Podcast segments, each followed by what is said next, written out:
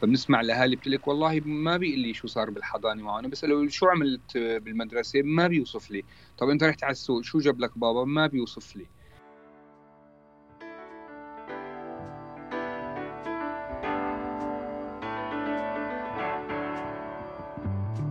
أنا بسمة حميد أهلا بيكم في بودكاست مظلة.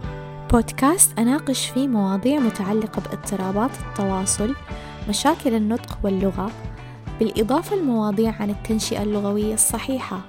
لا تنسوا تعملوا سبسكرايب وفولو للبودكاست. حيجيكم تنبيه أول ما تنزل حلقة جديدة. وتشاركوا الحلقات مع اللي تعرفوهم. هذه الحلقة بعنوان السرد القصصي.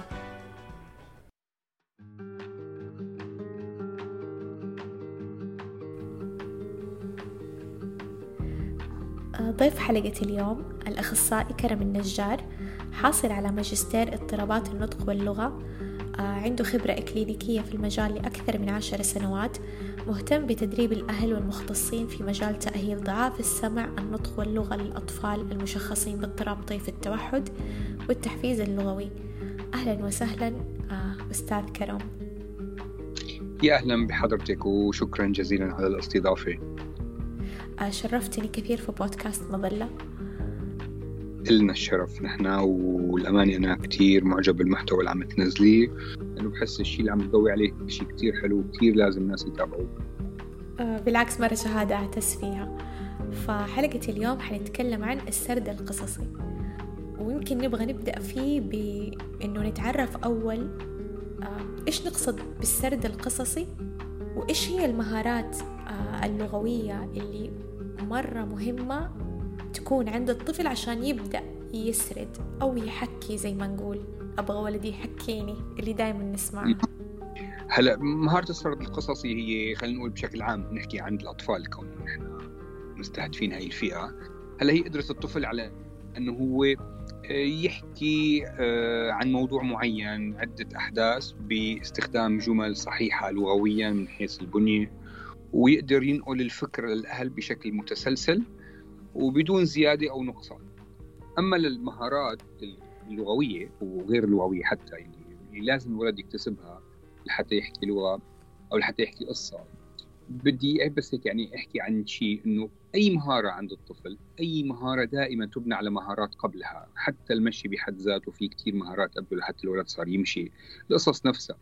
ففي عندنا مهارات لغوية وعندنا مهارات غير لغوية. هلأ المهارات اللغوية أول شيء الولد بيكون عنده بيقدر يستوعب عدد كبير من المفردات والجمل والأحداث كلغة تمام؟ وبنفس الوقت بده يكون بيقدر يعبر على الأقل إنه يستخدم جملة فيها كلمتين هذا على أقل شيء لحتى يقدر يحكي مثلا هيك قصة من حدثين صغار خليني أقول لك يعبر لامه مثلا مثل على سبيل المثال بابا راح آه، أنا أبكي مثلا بابا راح وأنا بعدين بكيت على سبيل المثال. وبده يكون عنده مهارة تواصل جيدة مثل إنه يطلب الشيء اللي بده إياه بالكلام آه، يتفاعل مع الأولاد يلعب لعب تخيلي كل هاي المهارات لأنه بتعرفي حضرتك. رواية القصة هي بتجي بشكل عام تحت اللغة الإنتاجية نحن لغة نصين استيعاب نفهم وبنحكي بننتج. فسرد القصص هو على اللغة الإنتاجية. فاللغة الإنتاجية هي بالأساس إذا ما كان في عندنا تواصل إنه الولد يبدأ محادثة فبعتقد راح يكون كثير صعب عليه إنه هو يسرد قصة. هاي بالنسبة للمهارات اللغوية. استيعاب عدد معين من المفردات إنتاج جمل أقل شيء من كلمتين وفوق ومهارات تواصل خليني لك أقرب ما تكون للطبيعية. بس بنفس الوقت المهارات اللغوية لحالها ما بتقدر تشتغل. لازم يكون في عندنا مهارات تانية تساعد هاي المهارات لحتى تخلي الولد إنه هو يحكي آه، قصة بشكل كثير منيح. هلا أول شيء الانتباه لأنه بكل بساطة الولد اللي ما بيقدر يحافظ على انتباهه فبتلاقي إما مثلا بيبدأ بقصه بشيء بعدين بينتهى بمكان ثاني تماما أو إنه بيحكي القصة بعدين بيلتهى فبيبطل يكملها إذا كان عنده مشكلة. فالانتباه شيء كثير أساسي. وعندك المهارات المعرفية هي قدرة الطفل على إنه يفهم شو عم يحكي عقليا معرفيا مو بس لغويا. والذاكرة طبعا لأنه بالنهاية هو لما عم يوصف شيء في عندك انت احداث صارت فهو إذا ما كان عنده قدرة ذاكره تسلسليه إنه يتذكر هاي الأحداث اللي صارت بالتسلسل فهو ما راح يقدر يحكيها. وبتقدري تقولي كمان آخر مهارة بالنسبة للموضوع هذا هي موضوع الإدراك البصري إذا كنا عم نحكي عن ستوري بتنشاف أو أحداث هو شافها أو إدراك سمعي إنه هو شيء سمعه. فهدول المهارات باختصار هن المسؤولين عن مهارة السرد القصصي وتأثر أي وحدة فيهم مثل ما بتعرفي أستاذة بسمة. بتأثر على كل المهارات الثانية لأن إحنا دماغ الطفل هو مو منطقة وحدة عم تشتغل هو عده مناطق بتأثر على بعض البعض ضعف بوحدة بيأثر على الكل وقوة بوحدة كمان بينعكس على الكل عجبني تصنيفك للمهارات هي لغوية هي معرفية آه وحتى الذاكرة يعني الذاكرة من المهارات اللي نقول يعني المهارات العقلية أو مهارات يعني من وظائف الدماغ العليا بس هي نعم. مرة مهمة لو ما عندنا ذاكرة كيف حن كيف حنوظفها حتى لاستخدام اللغة أو لوصف الحدث وتذكر الحدث.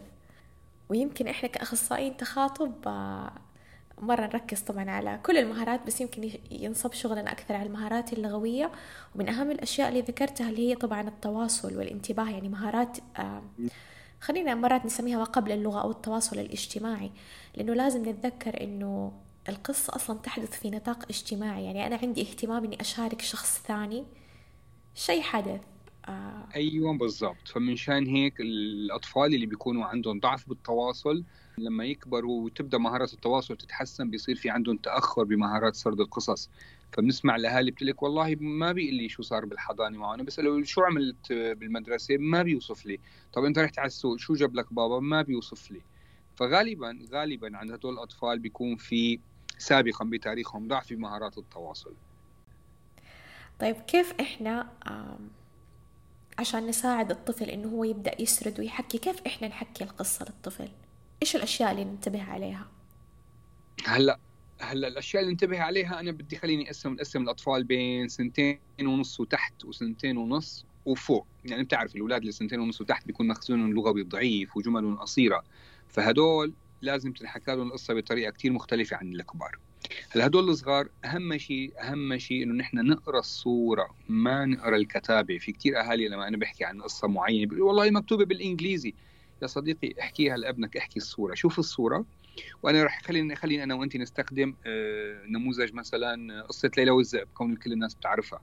فأنت لما تفتح أول صفحة لازم أول شيء تحكي الصورة وتستخدم جمل بسيطة. طيب؟ شوف هي اسمها ليلى هي البنت اسمها ليلى. شو اسمها؟ ليلى شاطر. هي اسمها ماما. تمام؟ فلازم نحن نستخدم نحكي الصورة. اثنين نستخدم جمل بسيطة. هذا بالنسبة للقصة. بس بنفس الوقت أطفال عمر سنتين ونص وحتى اللي أكبر شوي.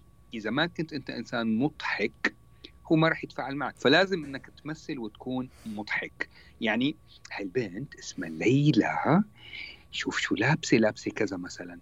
ماما قالت لها يا ليلى روحي لعند لعند الجده وين قالت لها ماما تروحي يلا وين؟ طبعا الولد هلأ بإمكانه يعيد أول مرة وبإمكانه لا. فأنت لازم تحكي جمل بسيطة وتعمل حوار لهذا الولد. وبعدين بدك تركز بس على الأحداث الرئيسية. فبنمشي فيهم صورة صورة هيك لنوصل إنه اجى الصياد وأنقذ ليلى. وكل هاي الفترة نحن عم نوصف الصورة. طبعا في عندك أنت أهالي بيخلوا الولد وهو نايم وبيمسكوا القصة وبيحكوها. هلأ هذا يس هذا شيء جيد بس إذا ولد عنده مشكلة بعتقد لا هذا الشيء ما كثير راح يكون مفيد. لأن أنت بتعرفي الناس اللي بيكونوا متأخرين باللغة فهن سمعيا ما بيكونوا مناح. في حين بصريا بيكونوا كثير قوايا. فيفضل إذا ولد عمر سنتين ونص ومتأخر شوي باللغة فنحن نقعده بحضننا ونخليه يشوف الصور. طيب. آه، قصدك لازم آه، أو أفضل إذا الطفل عنده أو شاكين إنه عنده مشكلة لغوية الأفضل نستخدم آه، الصور مع الكلام. ما نخليها بس حكاية تعتمد على السمع فقط. يا سلام عليكي لأنه في أهالي طبعا هن قلال بس برافو عليهم. في عندهم شيء اسمه قصة قبل النوم. لازم الولد شو ما كان عمره بده ينام وهو عم متشطح بالتخت فهن ماسكين قصة وبعاد عنه عم يحكي له قصة. فهذا يس هذا شيء كثير رائع وكثير حلو وكثير أصعب. فالأولاد اللي عندهم تحديات لا هذا الشيء ما بيفيد وما بينفع. لازم نحن نخليهم يشوفوا الصورة. الأفضل إنه نضيف صورة عشان إحنا نستخدم كذا طريقة للتعلم. يعني ما نعتمد على الذاكرة على السمع فقط أو على المدخلات السمعية ففيها مدخلات بصرية كمان تكون في نفس الوقت. صحيح. بالضبط. خاصة عند الأطفال المتأخرين. اللي ما متأخرين لا هي ممكن يقعد وش شوي شوي مع الممارسة هو راح يفهم هذا الكلام كلياته. فلازم نحن عم نحكي بنرجع بنعيد من الأول مشان هيك نرتب الأفكار إنه أول شيء بنقرا الصورة مو الكلام اثنين بنحكي جمل بسيطة الثلاثه لازم نكون نحن كثير مضحكين أربعة بنعطي فرصة للولد يكمل الأحداث. يعني هاي البنت اسمها شو؟ ليلى. قالت لها ماما روحي لعند ونخليه هو اللي يكمل. هلا بدنا نركز بهاي القصة على موضوع الشخصيات والزمان والمكان تمام؟ بشكل كتير أساسي الولد بهذا العمر هو إنسان بصري ما يعني هو ابتدى يتعلم اللغة الحسية مثل ما بتعرفين. إحنا عندنا نوعين من المفردات. في عندنا عندك الطاوله والكرسي هذا شيء ما بيتغير شكله. هي اسمها لغة خلينا لك مثلا بصرية أو حسية. بعدين بنروح لشيء اسمه مفردات مجردة. المفردات المجردة هي الألوان مثلا الأحمر هذا الأحمر موجود في الكرسي وبالطاولة وبالقلم وبكل مكان. كبير صغير وسخ نظيف. هاي المفردات الحسية الولد تقريبا بعمر سنتين بيبدأ يتعلمها. فنحن بدنا نركز أكثر شيء بهذا العمر على المفردات الحسية اللي هي بتنشاف. مو المجردة. بس ما بيمنع انه نحكي هاي اللغة المجردة. بس نركز بشكل أساسي على المفردات الثانية الحسية. تمام؟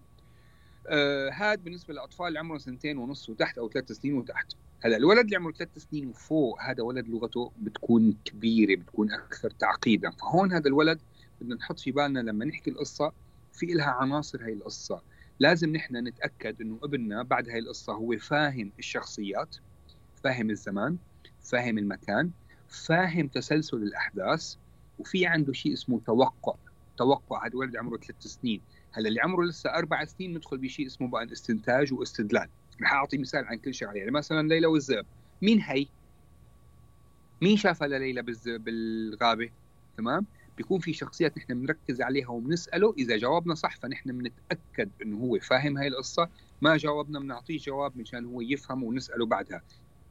الزمان إمتى؟ إمتى راحت لعند آه، الجدة؟ الصبح ولا المساء؟ المكان الغابة بيت الجدة البيت. طيب تسلسل الأحداث. أه شو شو صار أول شيء شو عطتها ماما؟ عطتها أكل؟ أوكي وين بدها تاخده؟ تاخده لعند مين؟ بعدين شو صار؟ بعدين بعدين بعدين وهيك بنرتب التسلسل الأحداث. أه خطوة خطوة توقع. بعدين الذئب قال هدول أسناني عشان أكلك. شو ممكن يصير؟ شو ممكن يصير؟ نعطي فرصة للولد إنه هو يستوعب إنه والله لا راح ياكلها لا هي ما راح ياكلها. وإذا الولد عنده قدرة إنه هو يستنتج شو لازم تعمل ليلى؟ شو لازم تعمل ليلى؟ ليلى صارت تصيح ساعدوني ساعدوني. برأيك مين ممكن يسمع سمع الصياد أيوه. شو ممكن يعمل الصياد؟ وهيك أنت بتخلي الولد هو يستنتج ويكمل. إذا استنتج صح له برافو عليك ما استنتج صح نحن بنصلح له. بنفرجيه الصور لحتى ندعم هذا الشيء اللي نحن عم نحكي عنه وبنمشي خطوة خطوة. أنا عادة بنصح الأهالي إنه هن وهن عم يقروا القصة يسألوا الأسئلة اللي بنهاية القصة. وهيك لما تخلص القصة بسكر القصة أه شو اسم البنت؟ ليلى. مين شافت بالغابة؟ نفس الأسئلة اللي أنا سألته إياها بالقصة بساله إياها بالآخر لحتى أتأكد إنه هو يعني مو بس أتأكد حتى يعني ساعده إنه هو يفهم هاي القصة أكثر ولما يجاوبني على كل الأسئلة متاكد إنه فهمها. هون بقى بيجي بقى قدرة الطفل إنه هو يسرد هاي القصة.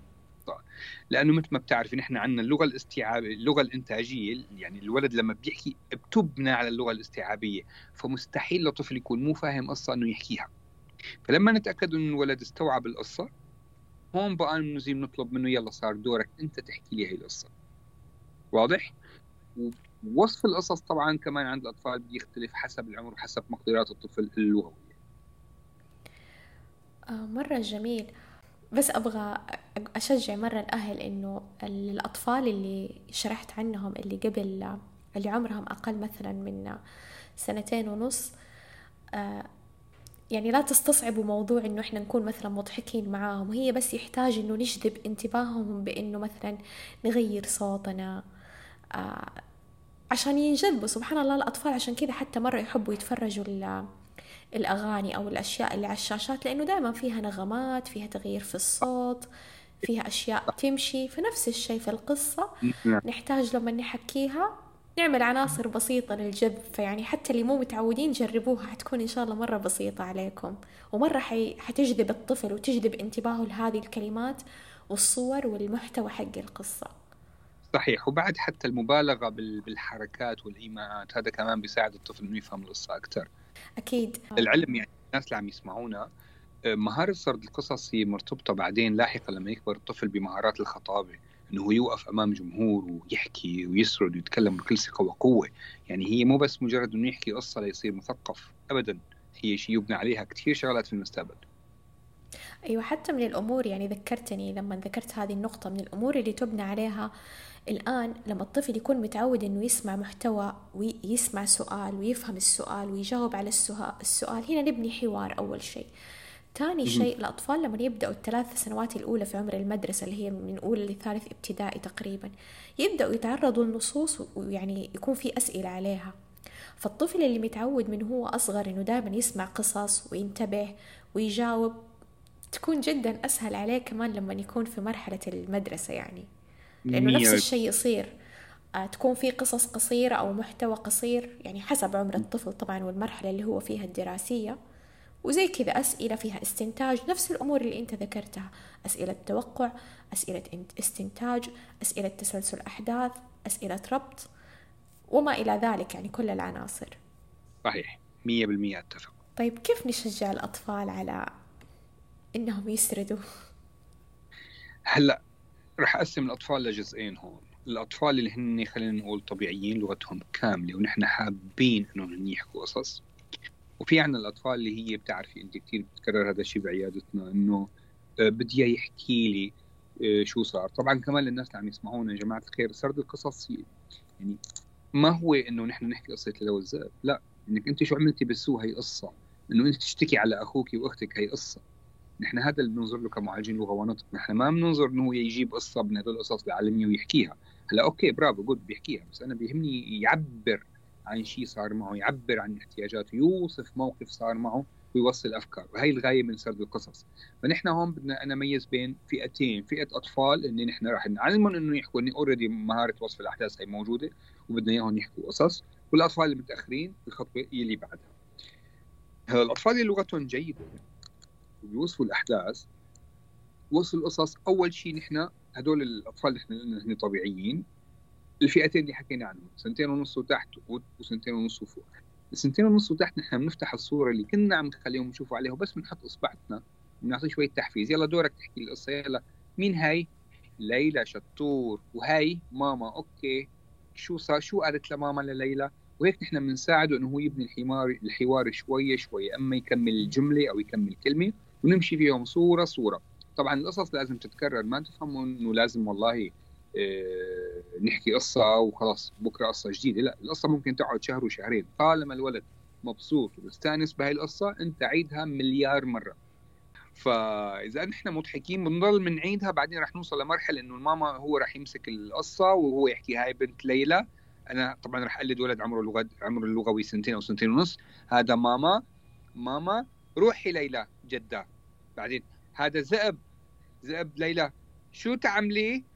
بعدين هو هو الولد هيك راح يحكي جملة جملة هيك ورا بعض ليخلص القصة كلياتها. تمام؟ ونحن بإمكاننا نساعده وبعدين وبعدين وبعدين وهيك شوي شوي لحتى هو يعني يكملها كلها. هدول الأولاد الصغار. الأولاد اللي بيحكوا منيح نفس الطريقة مع الأولاد الصغار بس نحن بنطالبهم بجمل طويلة أكثر وبعدين لما نخلص حكاية القصة على الكتاب ممكن إنه يلا تفضل امسك هاي القصة احكيها اجى بابا من الشغل. شوف يا بابا مثلا كرم حكى لي قصة خلي يحكي لك هاي القصة. يلا احكي له قصة ليلى والذئب فالطفل لما عم يحكي لازم بابا أو شخص اللي عم ينحكى له إنه هو يتفاعل مو يمسك تليفونه ويقعد عليه لا بده يتفاعل مع الولد وبده يضحك وبده ينبسط وبده يحاول يعمل معه حوار ويسأله أسئلة لحتى الولد يحس بالمتعة.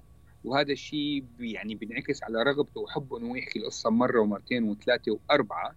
وبعدين على فكرة الأولاد أنا كثير مر علي أطفال إنه نتيجة إنه هن بيحكوا قصص وأهلهم في عندهم الروتين تبع قراءة القصص. الولد حتى أنا مر بعرف بنت عمرها ست سنين بتألف قصص. تمام؟ فهذا شيء يعني إذا نحن الاهل داوموا عليه هذا الولد بإمكانه يصير كاتب لما يكبر. يعني نحن عم نبني موهبة. فكتير مهم نحن بنحكي لهم القصة بنتأكد إنهم يفهموها بعدين هن بيحكوا لنا إياها وبنعطيهم نحن مساعدة وبخليهم يكملوا. وبعدين بنعززهم كيف بنعززهم إنه نحسسهم إنه هن مميزين نحسسهم بالنجاح من خلال إنه يحكوا هاي القصة للتيتي لخاله لأي حدا. وإذا في حدا عم يسمعنا مثلا مغترب بإمكانه مثلا يفتح السكايب يفتح التطبيقات اللي فيها مثلا صوت وصورة ويخلي هو اللي هذا الولد يحكيها لجده لسته والولد هيك بحس بالإنجاز وبيحب هذا الموضوع أكثر وأكثر هذا بالنسبة للأطفال اللي هن بيحكوا خليني أقول لك وعندهم قدره إنهم يعبروا عن الأحداث. أما الأطفال المتأخرين اللي هن شكوى الأهل تبعهم إنه هذا الولد ما بيوصف شو صار بالمدرسة. هلأ في عندنا نحن قاعدة إنه الولد لحتى يوصف شيء مو شايفه لازم يقدر يوصف شيء شايفه. فنحن أول شيء خليني لك خليني أول خطوة والأهل هن يشوفوا ابنهم وين. نحن عندنا ولد إذا فرجيناه صورة بيحكي عنا جملتين ثلاثة. طيب؟ ومعناتها بهاي الطريقة هو إذا فرجيناه قصة فالقصة هي مجموعة صور بيقدر يوصفها كلياتها إذا شاف الصورة. طيب؟ هلأ الخطوة الثانية إنه يحكي لي نفس هاي الصور اللي شافها بس بدون ما نشوف الصور. الخطوة الثالثة بقى إنه يحكي شيء مو شايفه شو صار معك؟ تمام؟ فهلأ الأمهات اللي عم يسمعوني وابنهم ما بيوصف شو صار معه بالمدرسة يشوفوا ابنهم وين؟ فإذا كان ابنهم لا الخطوة الأولى ما موجودة فلازم يبدوا يعلموه يوصف صورة. بيجيبوا كتاب المدرسة يجيبوا صور. شو عم يعمل هذا الولد؟ شو لابس هذا الولد؟ منين جاب هاي الشغلة؟ والولد يوصف يوصف يوصف يوصف يوصف بعدين لازم نحن نعطيه مجموعة هالصور أو هي القصة وهو يعبر عنها كلها كلها كلها. بعدين بقى نحضره لموضوع يوصف الأحداث. لحتى يوصف الأحداث لازم نحن نكون بنعرف الجواب. هلأ إذا قلتي له أنت شو عملت بالمدرسة وأنت ما بتعرفي جواب بجوز لك شفت رامي؟ المس ضربتني. فأنت ما رح تعرفي صح ولا غلط. بجوز هو أصلا ما يكون فاهم السؤال. فأنت مثلا اليوم رحنا على المول شفنا عمه كرم شفنا خالته بسمة. ف okay أنت شو عملت اليوم يا رامي مثلا؟ هو طبعا ما راح يعرف يجاوب. رحنا على المول تذكر؟ رحنا على المول. مين شفنا هنيك؟ ما راح يعرف يجاوب. شفنا عمه كرم شفنا خالته بسمة. شو اشتريت لك اليوم؟ تعال خبر بابا شو أكلنا بالمول. طبعا هو ما راح يعرف يجاوب.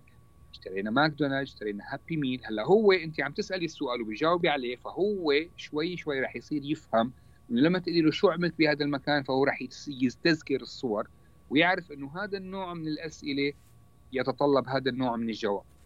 فبتبدي تسألي على شيء انت بتعرفي جوابه مشان إذا جاوب إذا ما جاوب تساعدي وبعدين إذا صار يجاوب إذا صار يجاوب صح فبرافو انت ماشي بالطريق الصحيح. إذا جاوب غلط فبتصححي له.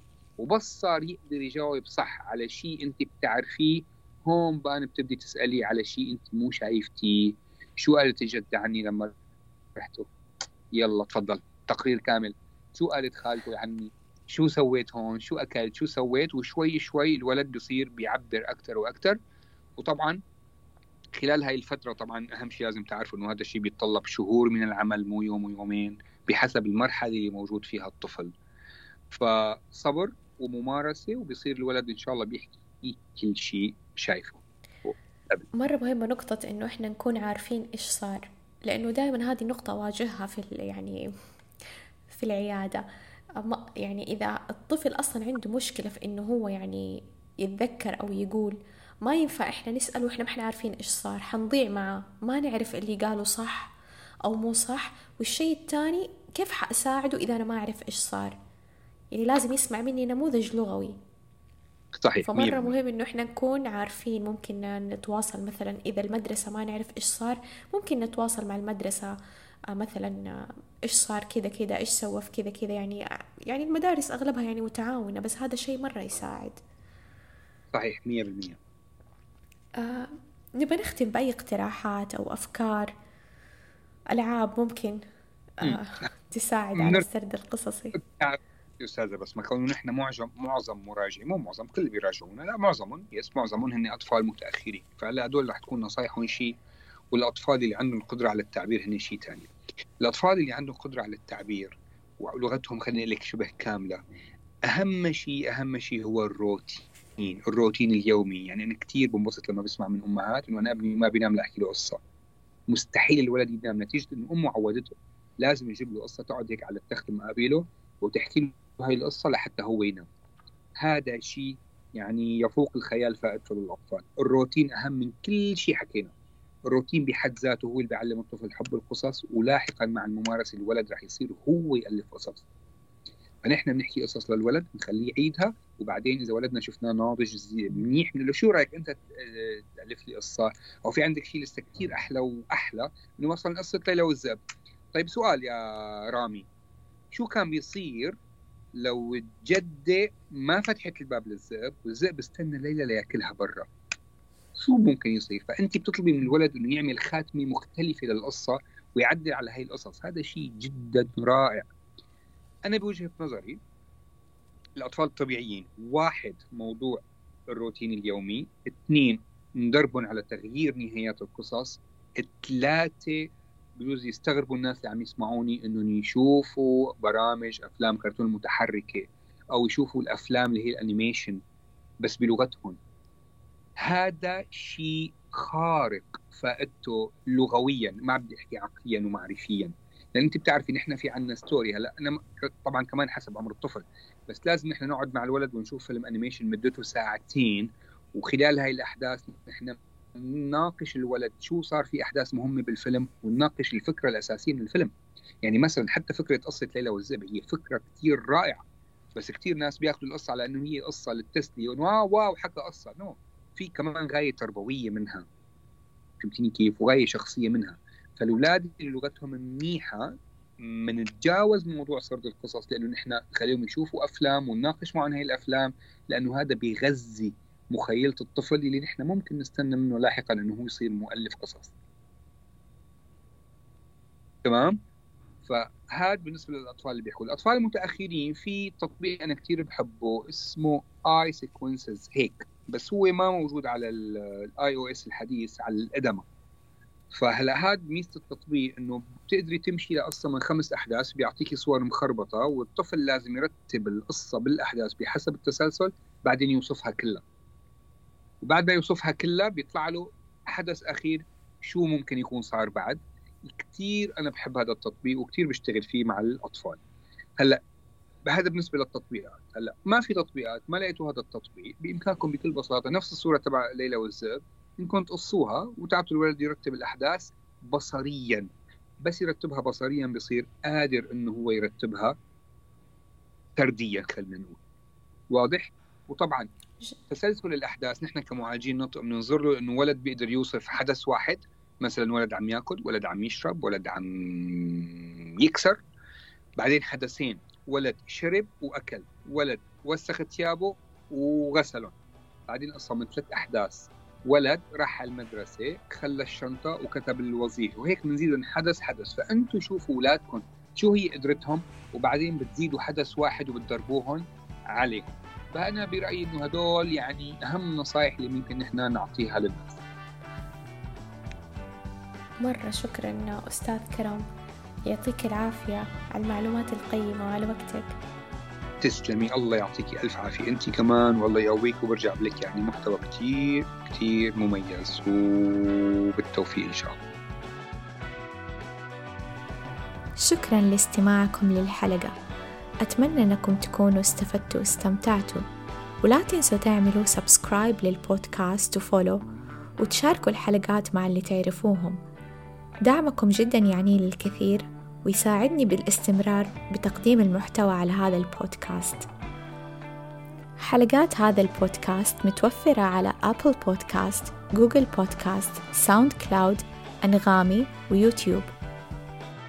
لو عندكم اقتراحات أو استفسارات أو مواضيع حابين نطرحها في البودكاست ونناقشها تواصلوا معايا عبر حسابي في تويتر أو إنستغرام أو على الإيميل الموجود في وصف الحلقة.